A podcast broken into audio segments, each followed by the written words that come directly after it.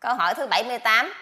Khi hôn mê sâu mà vẫn thấy mọi việc xảy ra thì cái gì đang thấy vậy? Thưa nhân dân, có phải là trung ấm thân thấy không?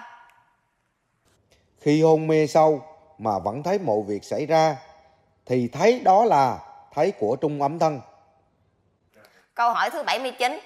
Người chưa tới số chết, trung ấm thân chỉ thoát ra khỏi thân một phần thôi. Vậy nó còn kết nối lại trên thân tứ đại tại điểm nào?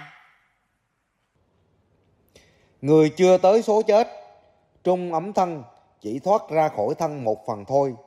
Nó vẫn còn làn điện từ kết nối với thân tứ đại tại điểm mà nghiệp người đó đã tạo ra ở thế giới này. Câu hỏi thứ 80. Thưa, người bị chết lâm sàng do tai nạn hoặc do bệnh nặng, trung ấm thân xuất ra, có thể nghe và thấy mọi việc xung quanh là do ai hay do điều gì gây ra hiện tượng này?